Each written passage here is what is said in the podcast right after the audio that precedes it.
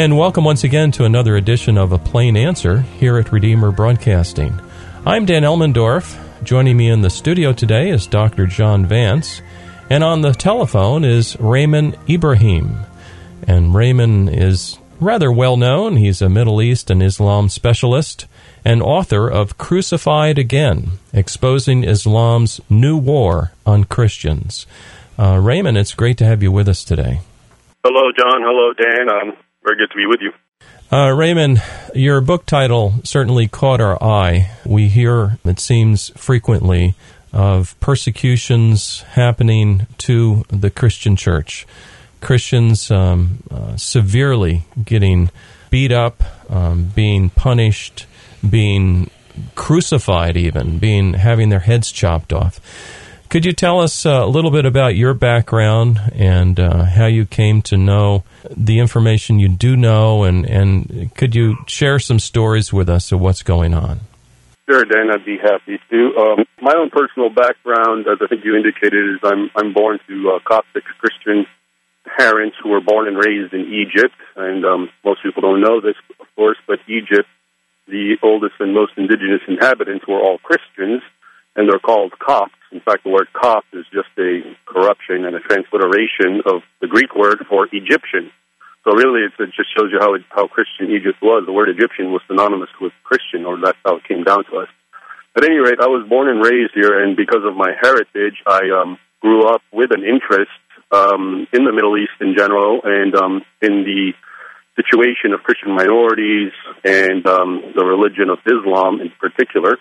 So I've always, I've always grown up with that, and I also ended up um, in my studies in college focusing on that, um, on those topics. Um, I have a bachelor's and a, and a master's in history, and my, for example, my master's thesis was um, about one of the first military engagements between Christendom and Islamdom, as it was called before, in the year 636.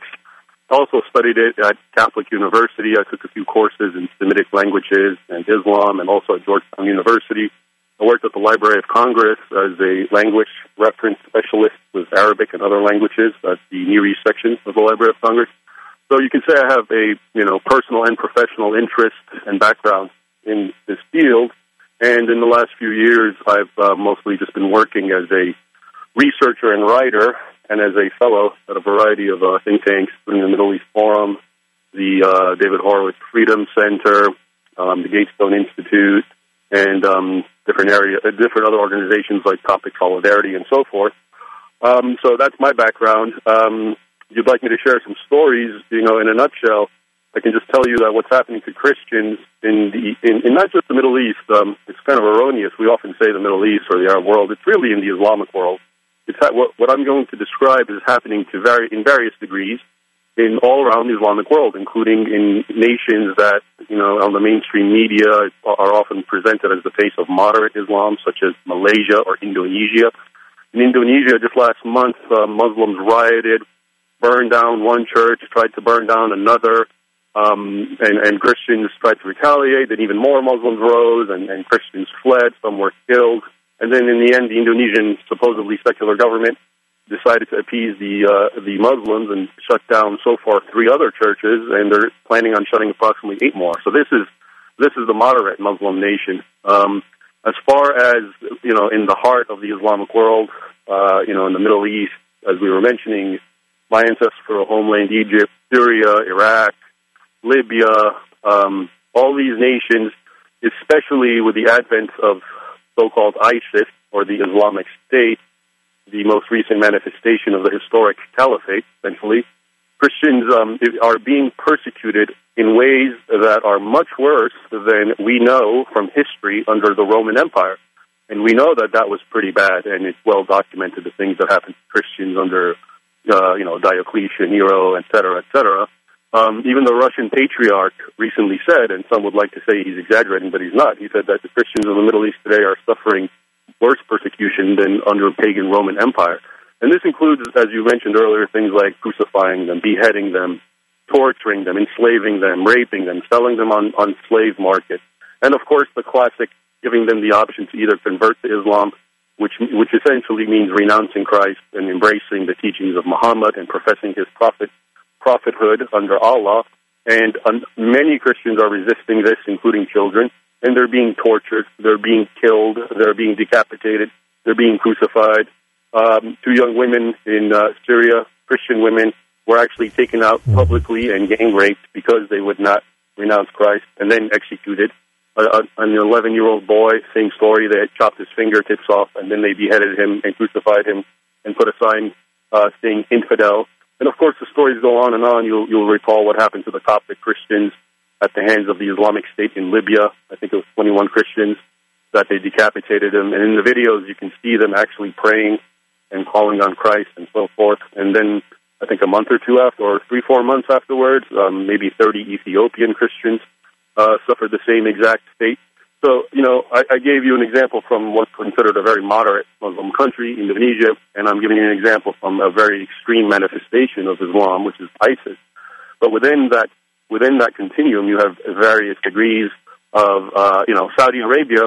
You're not going to hear a lot of Christian persecution, but that's because they've nipped it in the bud. You can't even have a single church.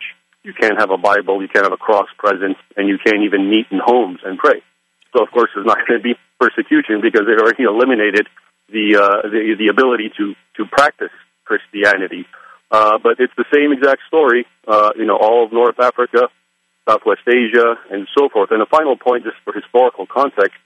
Again, I think a lot of Americans and Christians are unfamiliar with the fact that in the seventh century, when Islam came into existence um, under Muhammad, the if you took what was then the Christian world, and at this point Christianity had been around for over 600 years, if you took it and if you look at what were called, you know, the Arab conquest or the Islamic conquest, and then later on the Ottoman conquest, all of which, of course, if you take away the secular titles we give to them, Tatars, Mongols, Turks, Saracens, Moors, etc., they were all done under the banner of jihad, no differently than what the Islamic State is doing. But if you look at history, you'll find out that, and this is well documented, two thirds of what was once the heart of, of Christendom were conquered and are today called the Islamic world, casually. And these include the nations of Egypt and Libya, Tunisia, Syria, Morocco, Algeria, I'm giving them their modern names, portions of Iraq, Turkey, or Anatolia. This was the heart of the Christian world, and now it, it became Islamic. And in, you know, in history books and in schools, you're not going to be told how it became Islamic. It became Islamic the exact same way that ISIS is spreading Islam and taking over. And history documents this. This is I'm talking about the primary historical text written in Arabic, Turkish, and Farsi or Persian by pious Muslims. They all make clear that all these lands were taken by the sword, that Christians and other non-Muslims were given the choice of, you know, re- renounce your faith or live as what's called a dhimmi, and essentially a third-class citizen with virtually no rights who has to pay an extortion tax called jizya, and so forth. And so through the centuries, all these nations eventually uh, became Islamic majority, and uh, so that's what's going on, for example, in Egypt. And that's and so to me, the Islamic State and much of what we're seeing right now, even though the media and politicians and academics and so forth will try to portray it as some sort of aberration. In fact, it's just a, it's just continuity of something that started almost 1,400 years ago. Uh, Raymond, let me ask you particularly about Egypt. Um, uh, Sisi has come to power of general and and has taken a uh, pretty difficult uh, posture against the, the Muslim Brotherhood. Ha- have things gotten better in Egypt for the Coptic Christians or not since he came to power? Well, I would say, sure, I would say under Sisi it's better. I would say Sisi, on the one hand, Sisi is a pious Muslim. Uh, you know, which if you're secular minded doesn't sound problematic. If you're a Christian, you can see the issues with that. On the other hand, he said very good and, in my opinion, unprecedented things for an Arab or a Muslim leader, such as publicly saying that we, as in Muslims, have problematic issues in our texts, which was a reference, I think, to the Quran and certainly uh, the other books of Islamic jurisprudence, uh, as found in the Hadith corpus and so forth. So he said a lot of things which are good. He's allowed, for example, the aforementioned 21 Coptic Christians who were slaughtered in Libya. He's given permission to build a church uh, uh, named after a martyr, a martyr church in the name of those Copts, which has angered, of course, a lot of uh, Islamist types. So, you know, the things that he said and, and some measures are good. And but the problem, you know, is ultimately all these issues transcend any one figure, any one leader. Um, Yes. This is not ultimately about Sisi. Sisi is a leader of a Muslim majority nation. In fact, one of the nations that really is at the heart of the Islamist movement and that has done more than probably any other than Saudi Arabia from a financial point of view, but has done more than any uh, to articulate the um, the modern Islamist movements and ideology with people such as the Muslim Brotherhood, Sayyid Qutb um, from the 50s and so forth. So, you know, Islamism and jihadism and that radical concept is well entrenched in Egypt. So one man uh, who professes to be a Muslim can only do so much. And this is why, for example, you still hear under his watch, Coptic Christians are being thrown in jail on the accusation that they blasphemed uh, against Islam. Um, most recently, there's about three or four Christian youth who I I think they're teenagers or early 20s who have been in jail because they made a video, and this I think is very telling. They made a, a cell phone video mocking ISIS. Um, and in it, I guess they they do they make movements or say things that, of course, Muslims do. So they're in trouble now because they're mocking Islam, and I think this is telling because it just shows you how even in Egypt, um, mocking ISIS has become one and the same with mocking Islam, even though everyone's trying to distance uh, the Islamic State. So again, you know, uh, as a human, as a person, as a politician, he's definitely better than Morsi, the Muslim Brotherhood, and so forth. But you know, it's the context, it's the culture, it's the society that he's dealing with, and there's only so much, whether he's sincere or insincere, that he can do to really ameliorate the situation for Copts. Now, uh, one of the words you mentioned, and maybe the audience uh, might need some explanation, is the word dhimmi, which is a, a, a status, quote, a protected status for Jews and Christians. Now, that protection, of course, uh, is an inferior status. They have a uh, a segregated life in a real sense, the dhimmis. Could you elaborate on that as it pertains to Egypt in particular today? Uh, sure. The word dhimmi, um, it's an Arabic word, and it, at its root, it means someone or something that is blameworthy. Okay, or or it, it, it connotes the concept of guilt. Um, and then it also means that, so in the context, uh, you know, it's uh, what it ultimately uh, means from a legalistic point of view is much as we, as you said, uh, you may you may uh, under Islam uh, keep your religion if you're if you're a so-called person of the book, which has been defined often as Christians and Jews, but sometimes uh, Zoroastrians and so forth. And uh, but you must live according to a number of debilitations and really humiliations um, uh, in order to do this. And these include things like you can never build a new church, you can't even repair a standing church, uh, you cannot show a visible cross, you have to keep your cemeteries far, far away from Muslims, you can't wail for your dead, you can't have a Christian procession. So basically, it's very clearly from a modern 21st century point of view, it's, it's meant to humiliate and uh, delimit and suppress uh, non-Muslim religions.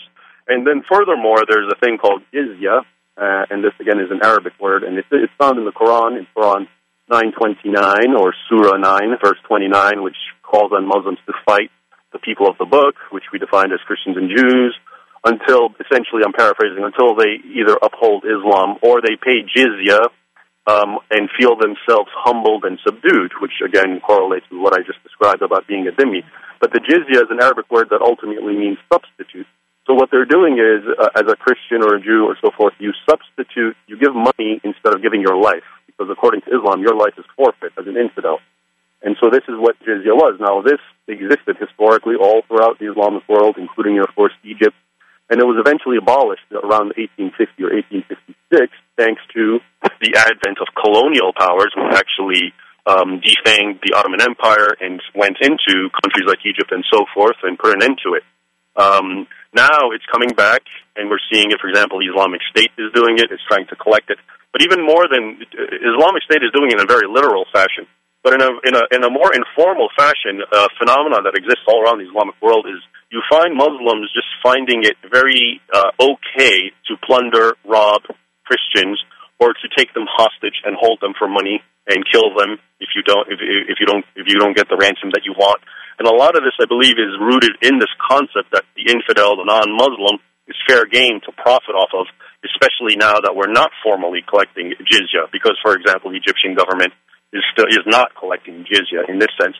But the final point I think is um, uh, about jizya and dhimmi and this and so forth is the reason a lot of Americans and people are completely clueless about this has a lot to do with the academic departments because they've completely whitewashed the meaning of these things. Not only have they made them look neutral, they've actually made them look positive. And so, for example, Georgetown University professor, who's very popular, well known, John Esposito, writes glowingly about jizya as if it's this great. He makes it sound that if Christians paid jizya, then Muslims were obligated to protect them. And he makes it sound like protect them from outside forces, as if some kind of Mongols are going to come and the Muslims are going to, you know, assemble and protect the Christians. No. It was understood that it would protect them from Muslims themselves. It was basically extortion money. Pay up and you'll be safe. But you won't get that from the academics, and you won't get that uh, in a lot of the mainstream media. One of the things about John Esposito at Georgetown is that he gets money, uh, and the school does, uh, from uh, Saudi Arabia. Yep, so uh, if you want to understand him, uh, he knows which side his bread is buttered on, as we say. exactly. And apparently, he has watered down a whole lot of concepts that a few academics are beginning to criticize. Right. But he has a powerful position and he's edited a lot of important works and given it that slant. So I'm glad you brought his name up. Sure. One other uh, thing, and maybe Dan will uh, ask you a couple of questions. Uh, th- this is attributed to what is called Salafist movements or movements in the world today that are going back and trying to emulate the first three uh, generations or at least Muhammad and his companions and their friends, trying to emulate that period. Could you discuss briefly the, the spirit of the founding of Islam? I think a lot of people think that that's entirely in the past uh, and that has no bearing today, but Islam was started in some ways uh, differently than almost any other religion in that Muhammad was not just a religious leader, he was also a general and a politician, all wrapped up in one. Sure. As you say, Muhammad, uh, you know, there's it's well known amongst Islamic scholars and uh, the so-called ulama, or you know, the, the, the sheikhs, the learned, knowledgeable ones of Islam, that there's two phases to Muhammad's career. The first phase, which is uh, the the older phase, which begins in Mecca, uh, and and this actually also corresponds to the division of the Quran. In the Quran, you have two different groups of um, of, of uh, surahs or chapters. Some are revealed, uh, so-called revealed, in Mecca, and others are revealed in Medina. Yet they're kind of um, they're they're not written in order. They're really it's kind of a hodgepodge how they're mixed. However, the message is fundamentally different. When he was in Mecca, he was, you may say, uh, a religious leader in the fashion of uh, you know the, the prophets of the Old Testament and so forth, who had a message uh, he was not a warrior. He was not combative. But a lot of this had to do that with that with the fact that he was weakened. He only he really for several years only had about a handful of followers, most of whom included family. And um, so all he did is just preach and so forth. Um, and this is where you get a lot of actually the so-called tolerant verses. For example, in the Quran, you get a verse that says, "You have your religion, I have mine." and uh, there is no coercion in religion, and so forth. And of course, Islamic apologists love to quote those verses. However, when Muhammad, and this is the second phase of his career, he, he eventually left Mecca and went to Medina and essentially founded a uh, policy there uh, of Muslims. And, it, and it's really, in fact, his going to Medina is considered year one of the Islamic calendar, which is 622 um, AD. And then the message fundamentally changed because he became stronger. He had a lot of followers, and he went on the warpath. He himself uh, um, uh, participated in a number of raids uh, on the on the on uh, you know his his opponents, the Quraysh tribe of Mecca and others. And anyway, the verses now that came out became very hostile, and this is where you get all the verses that say, for example, 921, which I, I mentioned about fighting the people of the book until they pay tribute or convert and feel themselves humbled and so forth. You get what's called the sword verse, which is 9.5, which is essentially open-ended verse that says, um, lay await or lay in siege wh- wh- wherever you find the polytheist or the infidel and kill him and attack him and take him hostage. And there's a number of these verses. And so I think this is what's important to keep in mind. In, in Islamic jurisprudence, there's this concept of abrogation, which means that it has two meanings. Muslims today use it in two ways. One way is that the old, the, the more recent verses and so-called revelations from Medina, which happen to be the violent, powerful ones, take precedence because the older ones have been abrogated, and the and the older ones, like we just said, were the peaceful ones. The other view, which is very similar, says that the whole Quran is applicable, but it depends on your situation. Therefore, if you are a Muslim, for instance, living in the West, and you feel outnumbered and weak, then you do preach tolerance and you do say, you know, you have your religion and I have mine, and that there is no coercion. But once you become stronger, then you implement the Medina verses, uh, which is the war warpath verses, you know, the jihadi verses, and you see this happening all the time. Um, you know, I'll just give you one quick anecdote from Syria. Uh, uh, uh, Christians, and as we know, have been persecuted pretty brut- uh, brutally over there. One and several anecdotes come from Christian villages where they say how they lived with Sunni Muslims side by side. They were like family. Um, the Christians helped the Sunnis and gave them food and, and, and, and this for years. And, and this is under Assad, who of course was is a secular and is religiously tolerant, dictator or not. He's religiously secular. But then when the Islamic State entered those areas, the Christians say that their longtime neighbors immediately betrayed them, joined the Islamic State, and attacked the Christians, and in some cases killed them. And uh, you get this story all the time in Islamic countries where you find, um, you know, Muslims living side by side peacefully, and then something happens and they become uh, in, in, emboldened or stronger, and immediately their true colors show. And this actually is another doctrine in Islam known as taqiyya, uh, which is basically dissemble your beliefs when you're weak, but when, when you're strong, go on the warpath and so forth. So this, I think, is uh, it, it, I think sheds a lot of light on the nature of Muhammad uh, vis-a-vis, for example, an Old Testament prophet, which so many people like to liken him to erroneously. The other thing that I would uh, mention there, it seems that in Islam, all that you've described, that there's a very strong allegiance uh, within Islam to each other, and they do revert back to this basic relationship of the ummah, that is the believers and the people, and they oppose all outside forces. So there is not really any integration possible ultimately. And what we see taking place in Europe and in America here too, is there a real possibility of integration ultimately, or is this kind of massive uh, feeling of uh, belonging to the Ummah or the people uh, so strong that it won't permit them to uh, integrate and into Western societies. Uh, what do you think about those things? Well, I would say it's it's the latter situation because, in fact, there's a fundamental teaching in Islam that uh, essentially preaches what you just said, and in Arabic, it's called uh, it's the doctrine of al-wala wal-bara, which means the doctrine of loyalty and enmity, and it too is founded in the Quran. You have verses that say uh, to Muslims, "O you who believe, do not take for friends and allies, Jews and Christians. It actually names them. Um, for the believer is the friend of the believer.